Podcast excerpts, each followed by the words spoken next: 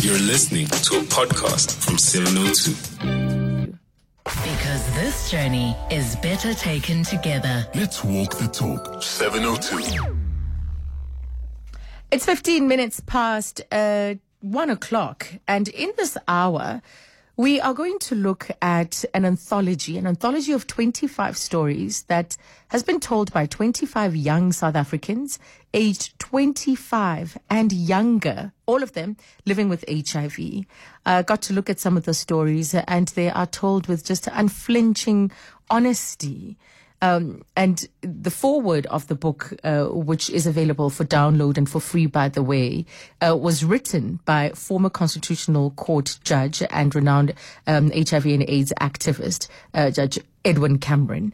He established this organization, uh, the, the, H, the, the H I V Consortium, in nineteen ninety-two. And the objective really was to promote a non-discriminatory response Um, to H I V and AIDS uh, based on people's basic human rights that are enshrined in our Constitution. And here we are, all these years later, twenty-six years into democracy. South Africa still has the highest proportion of uh, people living with H I V, and we have one of we have uh, uh, the, the biggest program, um, H I V and AIDS program in the world. But we've also learned a lot of lessons over time. We are in a different phase of um, the pandemic, and uh, there have been massive lessons that have been learned along the way. So it's going to be fascinating to hear from young people what we often describe as a, a born freeze in South Africa, who are living with this virus, and how they're making a change. Um, but first, let's start by speaking to uh, Judi Nwokedi, who is the chair of the AIDS Consortium. And uh, she joins us just speaking on behalf of the organization. I first want to get a sense of the really important work that they do. And we'll take your calls, because this is a vital conversation that we need to always amplify, not just on World AIDS Day, but with every opportunity that we get. Um, Judi, lovely to, to talk to you again. It's been a while. It has been a while, and thank you so much for hosting the AIDS Consortium together with um, my young people, who are contributors, and they really drive the thrust of what's in the book, mm. because H I V is actually forty years old this year. In the early eighties, nineteen eighty, nineteen eighty-one, it was first discovered. And then, of course, we as the AIDS Consortium, we are twenty-eight years old. And the idea for the book came from uh, the fact that I was very concerned, as the chairperson of the AIDS Consortium, and having been the creator and the founder of Love Life, that we have not adequately captured the history, mm. this particular unique slice of history in South Africa. And also, it was important for me that the history was told by the people who live with H I V every day, these twenty-five remarkable young people yeah. who have been living with H I V, which almost coincides uh, with the age of our democracy, mm. and that they tell the story, because for too long, Africa's story has been told by people who are not Africans, and young people don't tell their own stories. Yes, and I think that's what was so uh, moving about this particular anthology, that you hear uh, people's real experiences, and through the eyes and the voices of uh, young people who uh, they have the zeal to change their reality, to change the world. Uh, and I think that's what was is so uplifting about this collection. We're dealing with the H I V pandemic at a time when we are in the midst of another pandemic. COVID nineteen must have presented a number of challenges as well. Are you uh, concerned, like President Cyril Ramaphosa, that um, there is or there has been a risk to our ability to provide much needed services, that there's a danger uh, that H I V will fall by the wayside? The the danger for H I V has always been for us to keep it on top of the agenda. It's taken us nine years to bring this book to fruition. Oh. Because in the nine years, I initially wanted to do the book for sixteen days, sixteenth of June, sixteen stories, sixteen young people, when these young people were sixteen.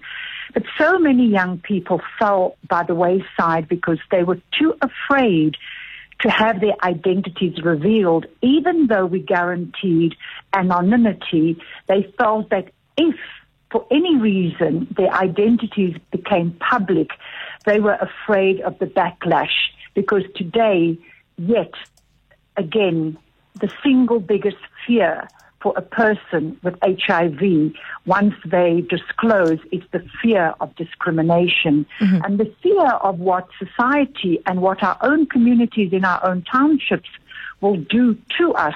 So our young people that you have on the call today will tell you their stories. Mm. But I think over and above the fact that complacency has set in when it's come to H I V, the domination and the attention that is being paid to COVID um, is not what was given when we fought for more than twenty-five years for H I V. But I think what is important for me is that we take the lessons from H I V, because we behave as if COVID now needs a new response, when in fact, not only H I V, but gender-based violence and violence, we can use the lessons learnt. You know, we always say, what is the teachable moment? And the teachable moment for H I V has really been that there are three major issues that impact H I V, and that, again, presents when it comes to, to, to COVID. Mm. And that is the inequality in the healthcare system. So throughout the thirty, forty years of H I V, we have... We have shouted, worked around the issue of invest in healthcare, invest in your healthcare systems, because when disease presents, it is the rich who are able to access care and not the poor. So your fault lines around inequality becomes absolutely revealed, and mm. we see this in COVID. The whole of the fight around H I V was, Could we, can we step up action to ensure that we can deal with pandemics and epidemics? And we see it now in front of us with COVID, that the world, yet after forty years of fighting H I V, has not been able to deal with a pandemic. And then, of course, we must step up um, leadership in healthcare. Mm-hmm. And again, we can learn from what we've done with H I V. And in the twenty-five stories, which cover five major themes, um, is it's innocence, it is disclosure mm. and discovery, violence, intimacy, and the most chilling collection of stories is how my mother died, yeah. because we find that underpinning all these stories is violence. Either young people watching their fathers killed, or their fathers killing, or the community killing, or the mothers are killed as a result of G B V. And so that is a theme, and I'm really hoping that our leadership will learn from our young people and the agency of young people, that they have the power. And it is young people that will change the face of G B V. And I always say, give me the boy before he becomes a man. Give me the girl before she becomes a woman.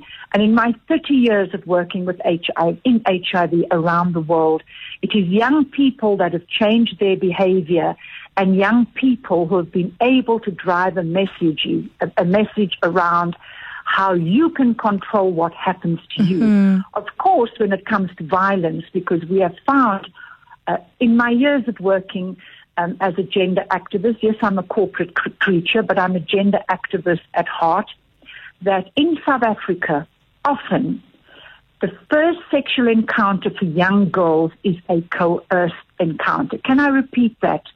The first sexual encounter for young girls is a coerced one, which means it is either through a violation where they have not said yes, mm-hmm. where they are raped, when they are gang raped, and this then leads to them um, contracting the virus.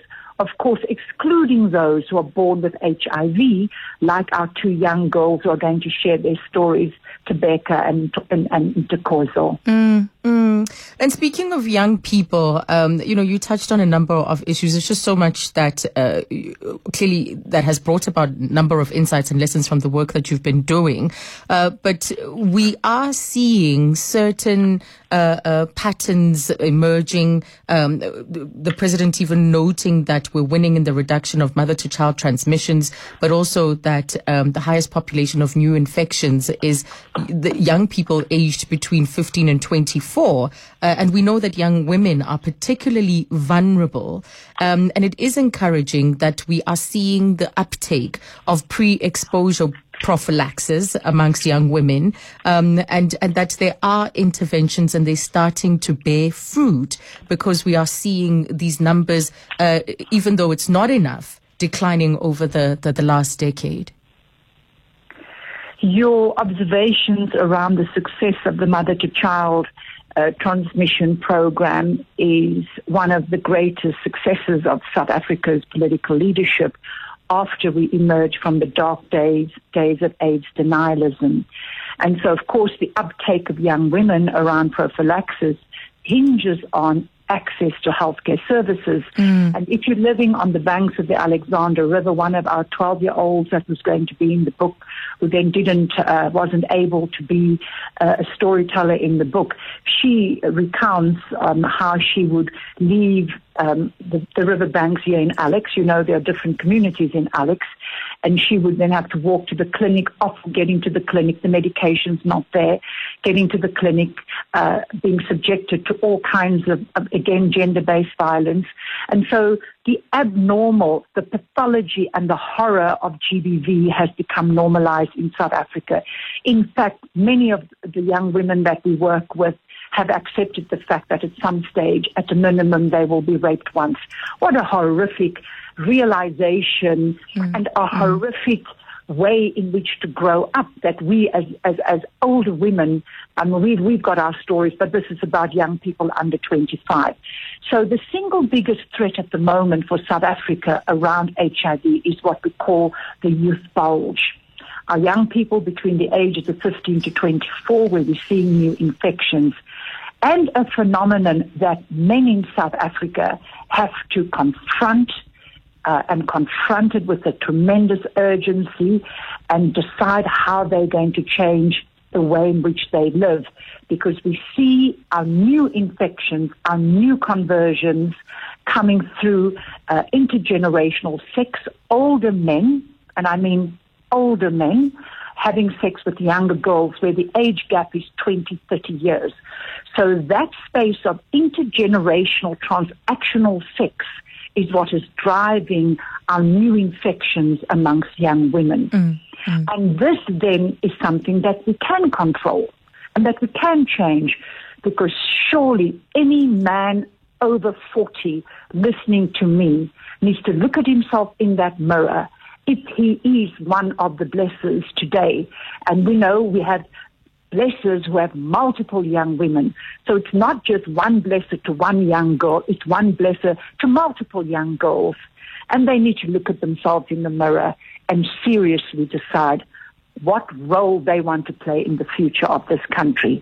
Mm. And an added dynamic with these older men is they often are married. In mm-hmm. more cases than none, they are married men. And therefore, that takes it into the home. So, uh, the, the, as you've painted, there are clear links between uh, poverty to unemployment, gender-based violence, and also H I V prevalence in our society. And it will take a multi-pronged approach, which is uh, part of the work that the AIDS Consortium does, because you talk to various organizations that are already active in this uh, uh, um, in this. Space in this fight against H I V and AIDS. Um, and so the, the, the work brings together uh, various arms to tackle this problem, uh, because it, it, it presents from various uh, uh, angles, like poverty, like unemployment, and collectively we see the crisis that we see. You know, and, and this is the dilemma, and, and I become so emotional and I get goosebumps, because the AIDS Consortium after a history of working in community.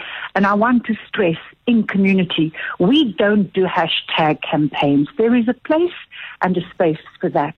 But the reality of our communities in South Africa is you have to work on the ground.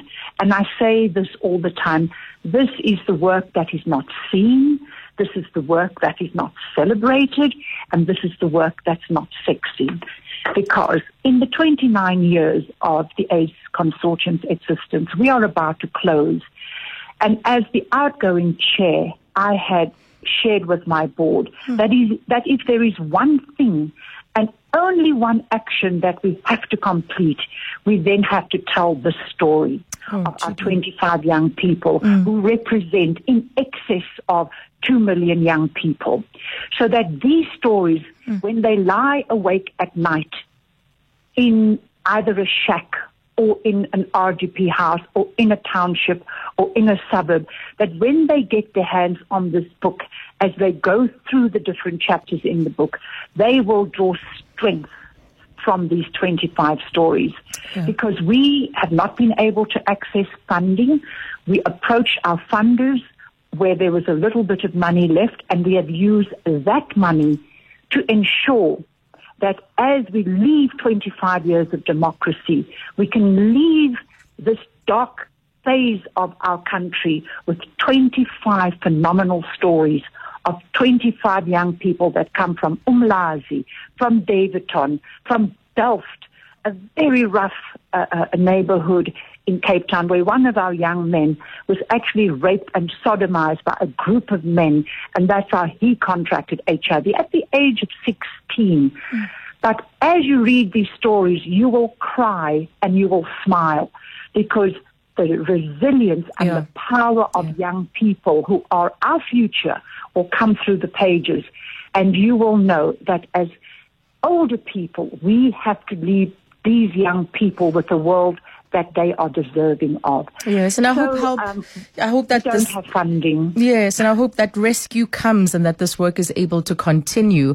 Uh, Judi, thank you for coming on to uh, just lay the foundation before we speak to the young people who've contributed their stories to the twenty-five strong story anthology that is titled Young, Gifted and Positive. Uh, we'll take your reactions to that chat with Judi Nwokedi, who is the chairperson of the AIDS Consortium, just framing the work they do, uh, the, the chat challenges that we're still confronted with when it comes to the fight against H I V and AIDS. And after this, you will hear from Nicholas and Thobeka. You're with Azania Mosaka on seven oh two. twenty-three minutes to uh, two o'clock. Uh, today, South Africa is commemorating World AIDS Day, and, and this is under the theme, We're in This Together. So official proceedings happening right now in Soweto.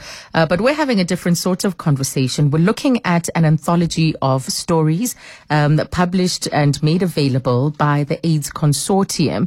Uh, and this is an organization, an N G O that was founded, established in nineteen ninety-two, twenty-eight years ago, by former Constitutional Court judge and renowned AIDS activist, Judge Edwin Cameron. He wrote the foreword, in fact, and in it you will find the stories of twenty-five young people, twenty-five, of, twenty-five years of age and under.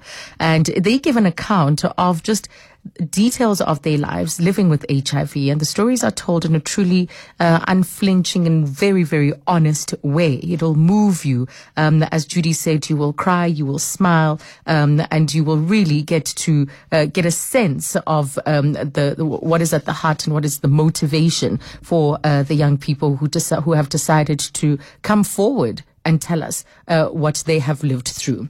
So let's connect with um, Nicholas, Nicholas Marks, who is a twenty-four-year-old. Um, he is um, a law student and an H I V and human rights activist. Nicholas, does that encapsulate you, um, that brief little summary? Does it capture you? Good day, Azania. Thank you for having me on your show. Uh, yes, it does, I think. I know there's a whole lot sure. more, which we will be unpacking in a short while. Yeah, yeah. Yes. So why did you decide to speak out? So I decided to speak out on the issues of H I V and AIDS affecting young people because I feel that H I V is one of those topics that have been hidden in our communities, mostly because of the stigma that is associated with living with H I V.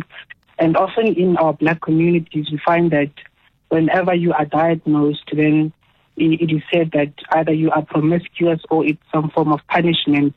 But it is not the case, and H I V and AIDS ought to be normalized and seen as a normal condition um, that can be, you know, by anyone. Anyone can, can, can get H I V and AIDS. Mm-hmm. So the whole idea was to destigmatize and really make young people to come forward and, you know, own up to their status and just be comfortable about who they are. Yes. So have have you dealt with discrimination uh, in your journey, and how how did you deal with it?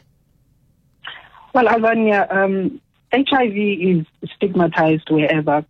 And I'd say even in spaces where you wouldn't imagine to be stigmatized. Mm-hmm. For example, I'll give you an example whereby I was in the clinic uh, just before I got my results. And, you know, when they got out, the, the nurses were busy gossiping amongst themselves, and um, some were even laughing in the corridors. So um, for me, as a person who knows that chances are I am H I V positive, uh, well, it, it was devastating. So, yes, we, we, we do face discrimination, we do face stigma. So, yes, it's it's something that we still need to fight in our communities. Mm, and as you say, even in spaces where one should expect to find support and comfort, uh, you still oh. get this sort of, of discrimination. But you're not someone to take it lying down. Uh, um, I have it on good authority that you're very vocal, that you, you stand up for yourself. Uh, yes, uh, Azania, I'd like to believe so. yeah. Because I feel that, you know, if, if you do not own up to, you know, your rights as a human being, then uh, they will keep on being trampled upon, and that we do not want. Mm-hmm. I mean, the Constitution guarantees everyone um, the right not to be discriminated against on the basis of their health status. So I think it's very pivotal to really uh, be outspoken about such issues and not be discriminated against on the basis of your health status. Yes, yes. And it's not an easy road getting to a place of a place where you are vocal, where you can challenge people uh, when they discriminate or treat you unfairly. It, it must take some time to, to own that voice. It sure does. You know, um, it took me some time to speak out about H I V. I'd say it's a journey. Because um, at one point you are in a depressed setting, you don't want to hear from other people, you don't want to reach out, but then you get to realize that you can't be in this deep hole. At some point you have to come out, at some point you have to be uh, someone who uplifts others and say it is okay to live um, with this condition of H I V. So it's important for young people to be outspoken about it, to know that they are not supposed to be discriminated against on the basis of their health status. Mm. Tell me about that encounter that you had with um, Judge Edwin Cameron um, when you were still, as you describe, you know, going through some of the emotions that uh, one will will likely go through, you know, depressed at, at some stage. Uh, there was a point when you were suicidal um, and you had this encounter which continued, which helped to give you hope. Uh, can you please repeat the question? I'm not sure. I'd better no, I'm saying your encounter, your first encounter with um, Judge Edwin Cameron. yes. Uh, well, I'd say, Azania, um, meeting giants uh, in the H I V and AIDS industry, such as uh, Edwin Cameron, has been one of the most remarkable moments ever. And um, when I look up to him and I see him own up to his status, own up to his own sexuality as a gay man, Um, I think uh, it, there are so many challenges that we face in our communities, and, you know, stigma comes in many forms, and hence we need to stand up as young people and say enough with discrimination, enough with the stigma that we're often faced with. Mm. So, yes, um, I'd say it was very humbling. It was a humbling and wonderful experience to have met him. Mm. So, um... let's talk about your upbringing. Where did you grow up? Where was home? Just tell us your your life uh, and uh, and upbringing. Okay, so um, I grew up in the Northwest. I think I sp- I spent most of my um, my childhood there. Um, in the early years, I, I, I stayed there with my grandmother, and um, up until the age of nine years, when I came to stay this side in Soweto permanently with my mother, my biological mother. So um, it was during that time in two thousand four when um, my mother passed on that very same year when I came to stay with her. And a couple of years later, um, because now I, my grandmother had to step in and be the guardian, um, then I discovered that I'm actually H I V positive, and we couldn't understand. Imagine staying with a seventy-year-old grandmother who could not understand why you're so ill all the time. So um, it was quite a journey, uh, and she has been with me throughout this journey. And um, yes, um, I, I, I went through the whole process of uh, treatment, adherence, and all of that up until such a time where, you know, I, I, I could say I have fully recovered, and she has been with me throughout the journey. Mm, so having that kind of support and acceptance and love at home, would you say then gives you courage to contend with what the rest of the world might say? Well, Azania, it's very important for young people to be accepted in their own safe spaces, such as homes, because, you know, um, that is where you find warmth, that is where you find protection and all. So, um, yes, uh, I got the love, I got the support from my dear sisters, my grandmother, and my brothers. So, yes, um, I found it here, and um, they motivated me to take my medication, to adhere to treatment. Mm-hmm. You know, they would find alternative ways of me, uh, you know, to to have a healthy diet, sort of. So um, they've, they've tried many ways to make sure that I stay on treatment, I stay healthy, but most of all, I am accepted, not just here at home, but then I can even conquer the outside world. So they've played a very great role in my life. Yes, yes. Uh, we'll come back to the work that you're doing at the moment, Nicholas, because it's also in aid of other young people, uh, the Positive Campaign, mm. um, and of mm. course your legal studies and what you hope to do with them. Stay with us, Nicholas. Now let's also say hello to uh, Thobeka. Thobeka is eighteen years old and she's finished matric and she got a bachelor's pass. Hi, Thobeka. Hi, Azania. Congratulations. Thank you. What are your plans now that you finished um, matric with this pass?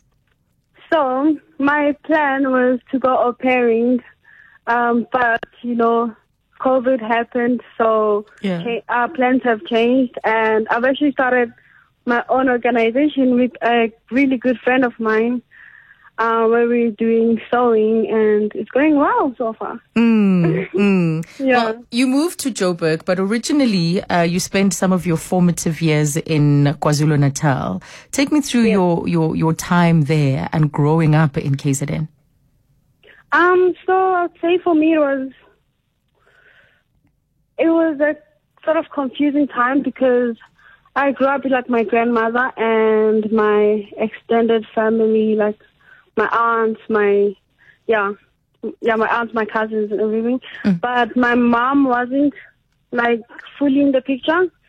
Uh, and my dad, I never knew my dad. So I didn't really have my biological parents there. My mom would come visit, like, once a year, twice a year. Uh, and then she'd come back to Joburg. Um, and my, I remember the times in Johannesburg. I mean, in sorry, in K Z N, I'd get, like, sick often, but it wasn't, like, serious. And, like, I love my grandmother. I love my family. Like, they raised me well.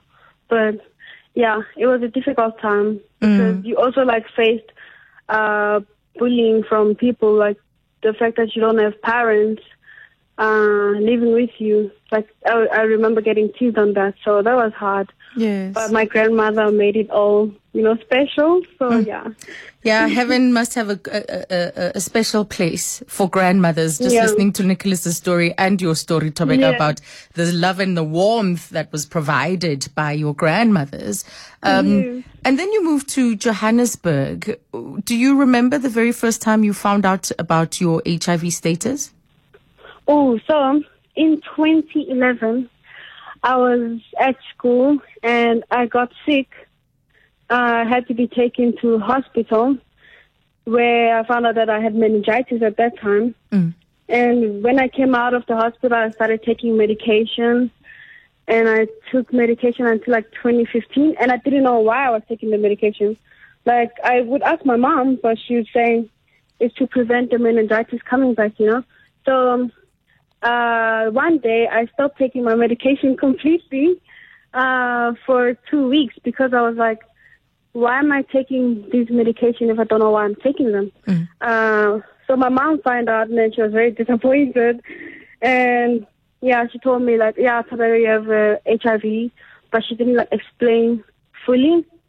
And then uh, she told me, it was about two, two, three years ago, I think, uh, we had a New Year's party, and, yeah, she got a little drunk. Um... And she told me that, yeah, she told me like her whole story mm. of how she got raped when she was sixteen, uh, and how she contracted H I V from that, and how I was born with H I V. Mm. So that's how I found out. Yes. Was it difficult news to receive? Um, I think I, I appreciated like the clarity and everything, mm. uh, like knowing the actual reason and not having uh, any more questions about, like, my father. Um, but I felt depressed at first. Mm-hmm. But uh, if you if you put yourself in her shoes, like, it was out of her control. Uh, she couldn't do anything about it. And we can't go back to change the few, the, the past. So Yes, yes. Yeah, so there's a lot more... On. Uh, compassion for each other. Yeah. Mm-hmm. Yes. It, yes. It's like a, I think it's even like brought us like closer together, you know. Yes. Yes. Yeah. You know, it's a point that Nicholas was making as well. That so often, and the truth is that our discrimination is so unfounded because we judge people for contexts and situations that were not in their control, um, yeah. and we label them as bad, as promiscuous, as as drug users, or whatever the the negative label might be, without really knowing uh, the, the the context or the situation and something that could have happened to anyone, in fact. Um, so great courage in her being able to to to share that with you. Um, yeah. And how is life now? You know, you are on the verge of being a young adult. Um, you are living with your mom now after not living with no. her for, for the early part of your life. How would you describe your world now? Well, uh, so let me just correct you on that. Um, I don't live with my mom. Ah. I mean, I see her like very often. Okay. I live with my guardians who I met when I came to Johannesburg because my mom and dad were working for them. Mm. Uh, so I currently live with them, and I switch places between my mom and them. Mm. Um, yeah. And the work that you're doing, because you've since decided to, to serve and be involved in the in work that is being done by the likes of the AIDS Consortium, you're starting your own organization. Um, what kind of work are you doing to help other young people?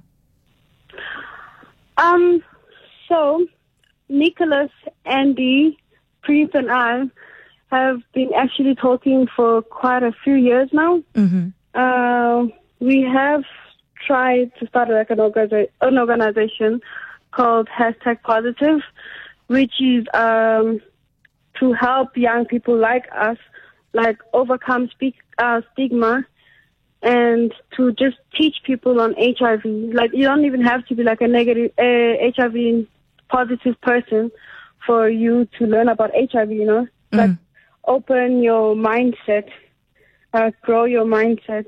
Yeah, so that's what we've been doing. Uh, yeah. You, you know, I just remembered from your story that uh, you, you want you, you your schooling experience in high school. Uh, no, primary school. I'm sorry. It was a, it was primary school, and then in yeah. high school, you also did a play around H I V. What what was your encounter with your fellow learners, whether in primary or high school, like? Because you ended up uh, disclosing at school, which is incredibly brave, Thobeka.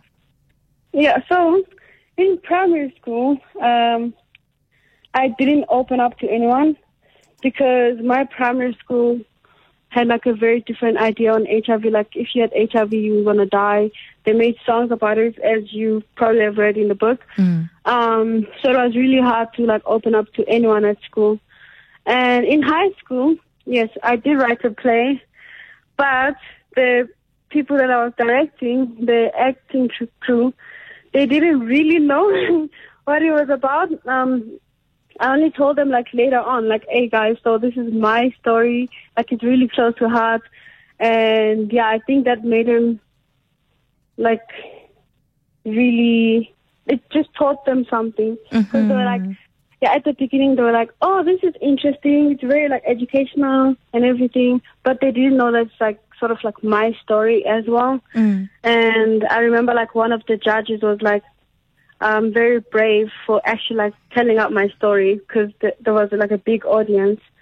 And I did come out to people at school, um, my teachers, my classmates and everyone. So they all know. Mm. Um, and it was all positive responses. I never really got any negative responses, but I'm sure in primary school, if I came out, I would have gotten negative responses. I'm not sure. Yes, yes, because uh, there was a song that would be sung that uh, yeah. vilified uh, posit- yeah. H I V positive people.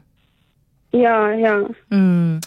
Um, Nicholas, the cost of disclosing, you know, because this isn't an easy thing for anyone to do. Um, the, yes. the cost of disclosing can be uh, uh, quite heavy. Thobega's story is, is different to that of others who may have lost friendships or who may have been ostracized in society. Uh, that is true, uh, Azania. Um, let me uh, inform even the listeners that, you know, Um, coming out um, as a person living with H I V, it, it's, it doesn't happen overnight. You you you have to get the courage to do it uh, from time to time. And um, it, it took me some time to actually tell people about it. Mm. Um, I wasn't comfortable about it because, you, you know, it, it kind of affects your self-esteem.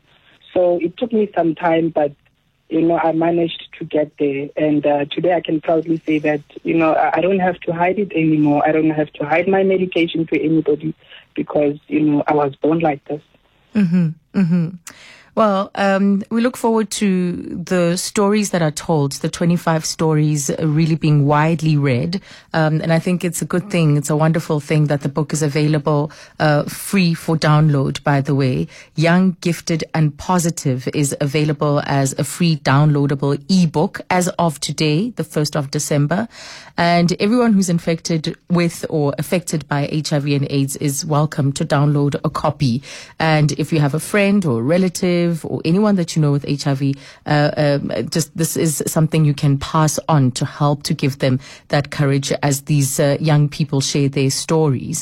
So you can log on to young gifted and positive dot com. That is the U R L, young gifted and positive dot com, to access your complimentary copy. It is free for download. That was Thobeka Mkhize and Nicholas Marks, the young people who uh, contributed their stories as part of this Uh, anthology, Young, Gifted and Positive.